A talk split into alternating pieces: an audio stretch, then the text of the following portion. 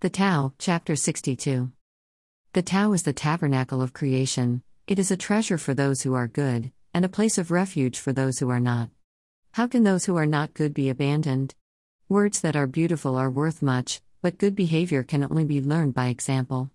When a new leader takes office, don't give him gifts and offerings. These things are not as valuable as teaching him about the Tao.